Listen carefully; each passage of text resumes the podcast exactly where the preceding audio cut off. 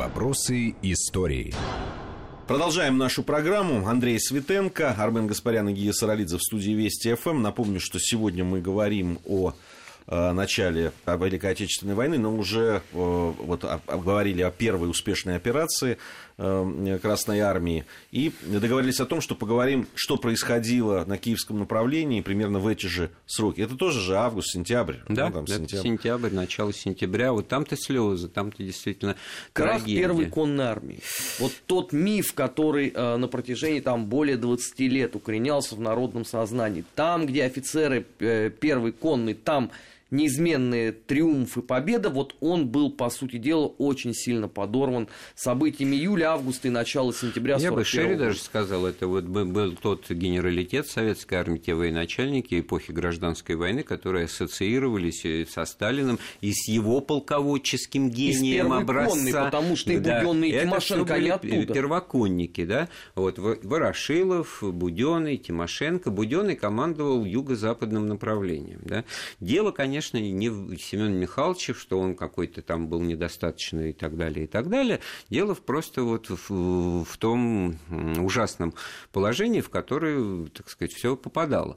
И неизвестно, что было бы, если бы Гитлер принял решение не перебрасывать крупные силы вот того же армию Гудериана на, на юг, чтобы охватить Киев значит, и восток Украины значит, э, сверху, что называется, из Белоруссии, а продолжал бы наступление только на Москву, скорее всего, там бы наши эти пять армий, одной из которых, кстати, вот генерал Уласов командовал, и, в общем-то, успешно, и все было там нормально.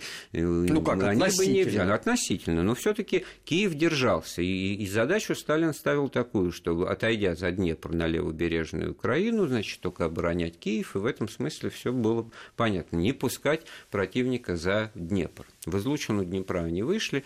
Э, Днепрогэс как раз, вот э, плотину Днепрогэса Буденный приказал значит, разрушить по-моему, это было 26 августа, там, значит, Низовье э, залило, последствия ощутили как и немцы, так и мы, так мягко говоря, и жители прибрежных, значит, деревень и сел.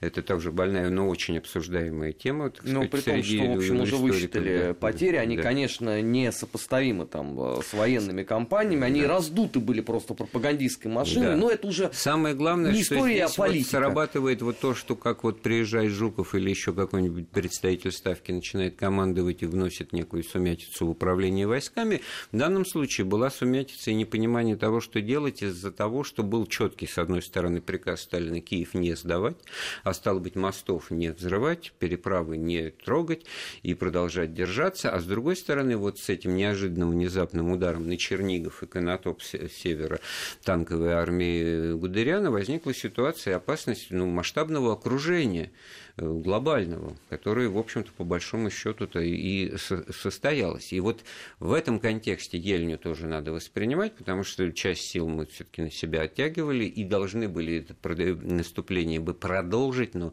сил, к сожалению, на это не хватило. Ну, как воюют? Противник бьет в одном месте, ты можешь купировать этот удар тем, что начнешь наступать в другом месте, а не просто сопротивляться вместе где ну, здесь, нападает, здесь да? еще психологическая, вот. конечно, несовместимость. А здесь... против Киева. А здесь -то просто вот в это, в это время в резервном фронте, в этом смысле на центральном участке достаточных сил для контрнаступления не было, они только должны были сосредотачиваться. Вот. А что касается, в общем, этой ситуации с, с боями под Киевом, то, в общем-то, все очень плохо и обернулось. То, что, значит, тянули до последнего. Потом, ты, ты, там, 12, по-моему, сентября Буденного, значит, Сталин приказывает снять, его заменять Тимошенко, что, значит, как это называется? Что не сильно улучшил общую картину. Да, не, не, Кирпонос то погибнет. Самое, да. Вот а какое-то время Кирпонос, и вот эта вот трагическая гибель Кирпоноса, который занимал должность командующего Юго-Западным фронтом, она, в общем, в воспоминаниях очень и у Баграмяна, который там э, воевал, и в других воспоминаниях очень так трагично и очень эмоционально описывается именно как ситуация, в которой вот просто управляемость войсками потеряна, и мы не можем толком не обороняться, не, не, не контратаковать, э, а приказа вот такого отступления, ну, четкого, так сказать, вы, выйти из мешка тоже нет. И получается, что в результате кто-то успел прорваться, как тот же вот Баграмян, начальник оперативного отдела, он был штаба фронта. Но да? при этом Кирпоносу а вот Кирпонос, с этой точки зрения э, повезло, потому что а, ему никто и никогда не предъявлял претензий за все то, что а, ну, случилось. Посмертных, да? Ну, как... у нас был ты богатый говоришь, опыт. Ты говоришь, повезло, как повезло его, так сказать, памяти. Памяти повезло, повезло, конечно. Потому что, в принципе, могли бы и э, записать все Хотя, грехи на него. в общем-то, тоже досужих, так сказать, порой досужих размышлений о том, что, так сказать, был ли он убит в бою, вот, в окружении, ну, или там, покончил там жизнь. Документы. Да, есть все равно размышления, что застрелился там, или, нет, так сказать, нет, опасается там, там очень хорошо описано это все, и э, прекрасно это было известно еще там лет 30-40 назад. С тех пор ничего нового не появилось. Понятно, что а, сегодня а, у нас же есть целый ряд а, странных людей, которые кормятся, по сути дела, на такой исторической мифологии. Они вообще... что угодно рассказывают. Да нет, это вообще подход к пониманию истории, как, в которой что и обсуждать, если все известно. Просто вот прочитал и запомнил. Да нет, давай вот думать, что вот Павел там был не, не сыном Екатерины II. Вот это уже интересно.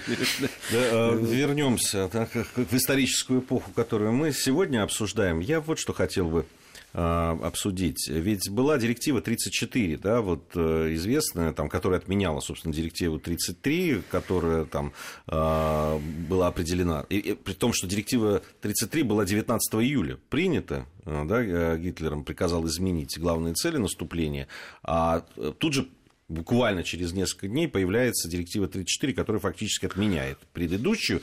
И там э, любопытно, что э, группе армий Центра предписывается перейти к обороне, а э, группа армии Юг она продолжает операцию. Ну вот, собственно, мы это и рассказываем, да. как и результаты, да.